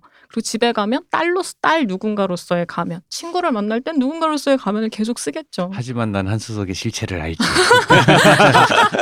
자, 잠깐 이쯤에서 그럼 이 가면에 대한 홍 작가님의 오금을 잠깐 들어보겠습니다. 가면과 가식을 왜 문제라고 생각합니까? 어차피 인간 사회란 인간이란 동물 위에 예의 범죄를 한 겹 입힌 결과물입니다. 그것을 문명이라고 합니다. 속에서부터 선량함과 진심이 우러나오는 걸 문명이라고 하지 않습니다. 그것은 그저 착한 야만일 뿐입니다. 공중에 떠 계십니다 지금. 홍 작가님 어, 곧, 곧 이제 저기 교단 설립하시고 이제, 이제 저기 티, 신전 지으시겠네요. 그렇습니다. 네. 말씀하시죠. 아, 제가 생각했을 때 가면이 문제가 되는 시점은 그럼에도 불구하고 상황에 적합하지 않은 가면을 쓰고 있거나 음. 가면을 쓰지 않아도 될 순간에 쓴다거나 음. 뭐 가면의 스위칭이 안 된다거나 가면이 다양할수록 나는 다양한 삶의 모습과 태도를 갖고 살 수 있는 건데 가면이 너무 협소한 사람이거나 음. 할 때 어려움인 것 같아요. 음. 그리고 아마 이분은 그 첫 번째와 마지막 그 어딘가가 아니실까라는 음. 생각을 하는 거죠. 음. 그러니까 본인은 이게 본인만의 고민이시라고 생각할지도 모르지만 정도의 차이가 있을 뿐 대부분의 사회를 살아가시는 분들이 네. 내가 가면 을 쓰고 있는 건 아닐까? 이 사회 상, 장면에서 어떻게 행동하는 게 좋을까에 대한 고민을 수도 없이 하시면서 자기 삶의 얼굴들을 되게 많이 만들어 나가신다고 생각해요. 그러니까 저는 사람의 가면이 다양해지는 거는 되게 재미있는 일 같아요. 음. 어. 저는 약간 약간 사연자가 듣기엔 좀 섭섭한 소리가 음. 될 수도 있는데 섭섭하게 듣지 마시고 제가 사연을 듣긴 느낌은 약간 그거 같아요. 그러니까 예, 이분이 일단 일진이었다라는 걸 자기의 본질로 생각하는 음. 거라고 생각이 들고 음. 그런 전제로 지금 말씀을 드리는 거예요. 일진, 일진이었다. 나랑 눈도 못 맞췄을 것 같은 새끼가 선배랍시고 저런다라는 그러니까 여기서 느껴지는 거는 약간 저는요. 그러니까 본인이 의외로 일진이 자기 훈장인데 음. 사회적으로 못 받아들여지는 거다 보니까 그 느낌에서 괴리가 오는 건 그, 아닐까요? 그쵸, 라는, 혹은, 일단 혹은, 그 생각이 들어요. 네, 못 받아들여지는 것도 있고 혹은 왜 이제 비슷한 관점으로 음. 그 평범한 삶 속에 들어가서 나도 평범한 사람이 됐잖아요. 음. 근데 일진일 때 나는 평범한 사람이 아니었잖아요. 그리고 그게 사실은 네. 그 일진이라고 표현했지만 네. 이분이 잘생겼다고 말하는 것도 그게 네. 뭔가 폼 좀 좀 네, 네. 아, 그리고 사실 또 그 무리에 있는 애들은 네. 솔직히 말하면 그 일진이 돼서 그 무리에 있었던 겉에서 보기에 아유 음. 저런 놈이 이러지만 걔들은 자기들끼리 되게 폼나고 음. 자유롭고 멋지고 음. 간지나고 막 그런 삶이라고 나는 생각한다. 음. 그, 그런 걔들이 본인 스스로도 나 미쳤지만 이러고 있어라고 생각하지 않는단 말이지. 그렇다라면은 그, 그렇겠죠, 당연히. 음. 그런 삶 속에서 아마 본인이 그 일진에 대한 삶의 뭐 동경까지는 아니더라도 나는 그냥 그걸 본질로 생각했고 나한테 뭔가 그 당신 뭔가 핏한 거야. 내, 나, 그러니까 가면으로 치면 이게 나한테 딱 꼭 맞았던 음. 어떤 거였던 거야. 음. 그리고 그걸로 제 생각에는 뭔가 여러 가지 베네핏이 있었을 음. 거예요. 음. 그게 뭐, 뭐 애들이 음. 좀 나한테 좀 친절하게 군다든가. 음. 그, 그러니까 그런 베네핏이 있었던 거가 지금 흔히 말한 본인이 말씀하신 평범한 사회에서 그 베네핏이 잘생긴 것만큼 다 떨어져 나갔다라는 느낌을 드시는 건 아닌지 음. 그랬을 때 왠지 나한테 훈장이지만 요즘 사회에선 훈장이라고 말할 수 없는 거 음. 그 예를 들어 그럴 수 있거든. 왜 약간은 그냥 날라리였을 정도 있잖아. 왜 일진까지는 아니고 나이트 좀 다녔어. 그냥 대학교 나이트 좀 다니고 공부 안 한 학생이어서 문신 좀 했어. 근데 이제 대학교 이렇게 좀 번듯한 직장에 입사했는데 오 이게 한대리 막 특히 여자야 만약에 오 한수석 한대리 언제 이게 엠티 갔는데 옆에 여기 문신이 살짝 보여. 그래서, 오 한대리 뭐야? 막 약간 그런 거 있잖아. 근데 제가 아이 제가 뭐 음. 그냥 젊었을 때 이게 실수죠. 막 이럴 수 있잖아요. 그러니까 그 정도의 느낌의 약간의 그 플렉스인 건지 음. 그러니까 본인이 지금 내가 생각한 그 자기가 일진이었다를 뭘로 생각하는지가 난 진짜 좀 음. 약간 궁금한데 음. 제가 좀 박하고 섭섭하게 말씀드리자면 사회가 생각하는 것과 내가 생각한 것이 지금 불일치되다 보니까 그게 좀 불만이신 것 같다라는 생각이 드는 거예요. 음. 아 그럴 수 있죠. 네. 예를 들어서 공부를 내가 엄청 잘했는데 그죠 그거랑 똑같아. 안, 어 이제 어쩌다 보니까 그냥 그냥 평범 이하의 어떤 일을 하게 됐어요. 예를 들어서 어, 예를 들어서 내가 만족할 수 없는 어떤 일을 하게 됐어. 아니 하다못해 뭐 어. 공부를 진짜 전교일등인데 그때마다 왜 신경이 예민해서 네. 수능을 다 맨날 망친 거야 매번. 음. 그래서 본인이 원하는 급수의 대학에 못 갔어. 네. 어. 뭐 그럴 때 그런 것도 소설이나 막 많이 나오잖아요 영화에서. 뭐 거기 가가지고 이제 방황하는 거죠. 아 내가 좀 여기서 그런데 라는 생각. 음. 근데 그걸 갖다가 되게 뒤집은 버전의 표현일 수도 있는 것 같고. 음. 근데 뭐가 됐든 지금 당면한 삶 안에서 삶 안에서 거기에 맞는 핏을 찾아가는 거, 과정은 사실은 이 일을 하건 가정을 가지게 되건 아이를 갖게 되고 그 뒤에 뭐 사업을 하게 되고 매 순간마다 한수성님 말씀대로 계속 해야 되는 일이라는 거기 때문에 어쨌든 과거에 대해서 잘못한 일이 있으면 잘못한 대로 반성하시면서 이제 그 자기에게 맞는 핏이 자기가 완전히 다른 무언가가 될 수는 없겠죠. 어, 뭐 내가 갑자기 뭐 진짜 뭐 이렇게 섬세하고 예민한 사람이 아닌데 그렇게 될 수 없는 거예요. 섬세하고 예민한 사람인데 되게 무던한 사람이 될 수는 없는 일이겠지. 근데 음. 자기에게 맞는 방식의 어떤 태도라는 게 분명히 있을 테니까 찾아 모색하고 찾아가셔야 되는 거가 일단은 제일 중요한 것 같아요. 네. 이것서 이거 관련돼서 왜 학폭 논란으로 가장 본인도 인정했던 우리 랩스타 양홍원 영비가 음. 자기도 학폭한 적 있다. 하면서 그 영비가 했던 말이 있습니다. 그러니까 팬들이 영비의 팬들이 걱정을 했죠. 그 했을 때 영비는 당연히 거기에 사과도 하고 뭔가 사과 의향도 있지만 그분이 받아주지 않고 뭐 여러 가지 이제 음. 그런 사연이 이게 구구절절 있습니다. 그건 중요한 게 아니고 이건 내가 평생 안고 가야 하는 일이다라고 팬에게 얘기했어요. 자신을 음. 걱정해주는 팬에게. 영비의 그 태도 하나로 어, 영비를 이, 뭐 용서했다. 뭐 내가 용서할 입장은 아니지만 이해가 되었다. 어떤 마음 속에서 살아가는가 이 사람이 그런 게 있고 또 여기서 잠깐 홍 작가님의 오금을 또 소환해 보자면. 홍 작가님이 이런 말씀을 했어요. 뭐가 있냐면은 저기 그 학창 시절 막장인 자신이 동창들 중에 가장 잘 나가는 아이러니된 죄책감에 대해서 우주는 인간이 얼마나 노력하고 성취하는지 관심이 없다. 네, 어. 우리가 어느 개미가 더 열심히 일하는지에 관심 없는 것과 마찬가지다. 우주는 인간의 노력을 계산해 성과로 인출해주는 은행이 아니다. 원래 노력과 보상은 정비례하지 않는다. 노력은 보상의 가능성을 좀 더 높일 뿐이지 결과를 보장하지 않는다. 지금의 결과가 지난 노력보다 훨씬 좋은 것이라 해서 그게 사연자가 잘못한 결과는 아니다. 주어진 것에 우월감을 느끼는 게 우스운 것만큼이나 죄책감을 느끼는 것도 똑같이 불필요하다. 감사하면 될 일이고 남들보다 운 좋은 결과가 주는 더 좋은 삶의 조건들을 활용해 하루하루 행복해지려고 노력하면 된다.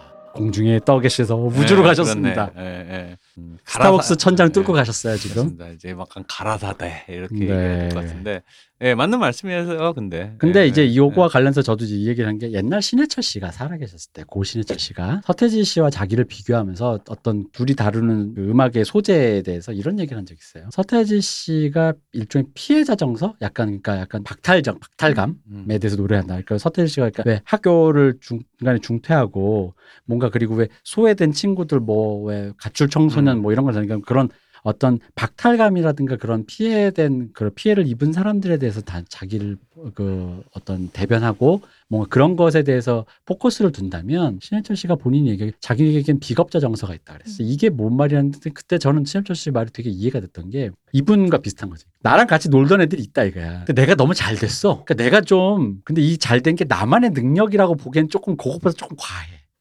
그러니까 근데 나만 뭔가 거기서 빠져나온 것 같거든요. 근데 저 때도 저 이런 비슷한 정서가 있었어요. 뭐냐면 친구들이 비슷한데 대학을 가면서 그 대학에 갑자기 급이 나눠버리니까 음. 왜냐면 저는 특히 평준화 지역에 살았으니까 평준화 고등학교를 다녔던 친구들은 약간 이런 정서가 좀 있는 친구들이 있어요. 애들이 비슷해요. 그러니까 일진이라고 해도 반에 있고 공부를 잘하는 애도 반에 있고 집이 어려운 애도 반에 있고 집이 잘 사는 애도 있는 거야. 그러니까 한마디로 요즘 같으면 그럴 일이 없는데 요즘 뭐 무슨 뭐 저 국제중 가면은 뭐 다 연예인 자식 아니면 재벌 자식이라면서요. 그러니까 끼리끼리 있다면서요. 그 음. 학교 구성원 자체가. 근데 우리 때는 이제 그게 섞여 있었으니까 옛날보다 많이 계층화가 됐죠. 그렇죠. 네.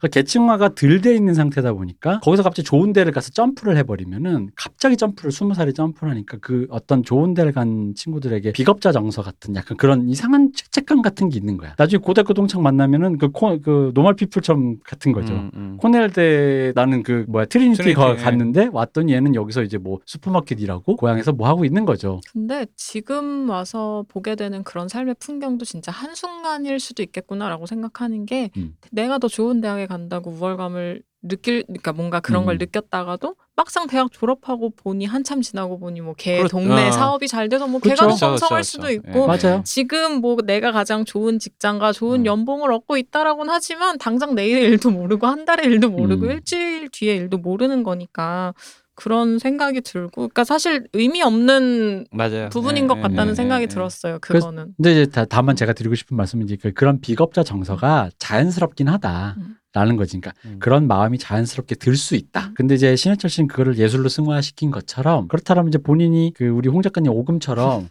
조금 더 나은 운에 대해 감사와 행복감을 느끼면 되는 것이고 영비의 말처럼 그것은 내가 안고 가야 될 것이라라는 것을 가슴 깊이 생각하고 그리고 마지막으로 제가 맨 처음 말씀드렸듯이 어... 이걸 이렇게 이게 이걸 어떻게 표현할지 모르겠는데 역설적인데요. 일진을 버려야 일진을 안고 갈 수 있어요. 저는 제 생각에 이분이 일진을 못 버리셨어요. 어, 근데 제가 지금 하려는 말도 약간 비슷한 맥락이라고 생각이 됐는데, 네. 그러니까 저는 과거는 모르겠어요. 그건 음. 만약에 상담을 했더라도 저는 이분이 일진 때 어땠고요 저땠고요 하셔도 별로 중요한 정보라고 음. 생각을 안 했을 음. 거예요. 그래서 지금 당신이 원하는 게 뭔지가 궁금해요. 외롭지 음. 않다, 외롭지 않고 싶은 게 정말 지금 원하시는 거예요? 라고 묻고 싶어요. 근데 그러려면 그러려면 이전 삶이 당신에게 줬던 이득에 대해서도 돌아봐야 되고요. 그러니까 음. 박 박사님이 음. 말씀하신 일진의 삶이 주는 어떤 베네핏이 분명히 있었을 거예요. 그리고 그 삶이 지금 나에게 가져다 준 단점에 대해서도 봐야 되고요. 그리고 그 이전 삶의 방식을 그래서 버릴 거냐 말 거냐도 선택을 해야 돼요. 음. 그 이전 삶의 방식을 버리는 건 당연히 괴로운 일이 될 건데 그걸 버리지 않으면 음. 그 원트랑 만날 수 없다라는 네. 얘기를 네. 드리고 싶었어요. 음. 사람이 이제 내 삶이 어땠다 음. 혹은 누구나 그렇게 정리를 해보잖아요. 이렇게 머릿속에서 음. 스토리를 정리를 해본다는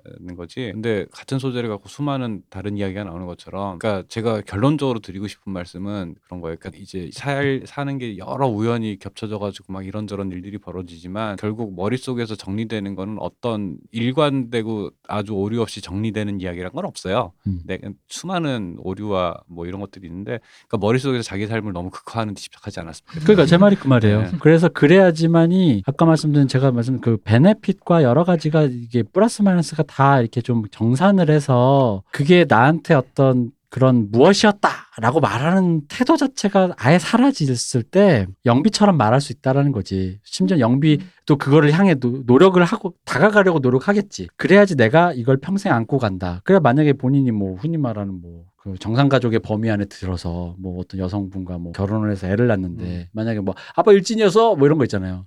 근데 이게 숨겼다가 들킨 거와 숨기려고 한 건 아닌데 네가 알아버렸구나라는 것과 아빠는 원래 일진이었는데 그런 사람이었지만 이젠 열심히 살려고 해라는 것과 여러 가지의 이거를 본인 표현으로는 가면이라고 할 수 있겠죠. 혹은 저는 방법론이라고도 볼 수 있을 것 같아요.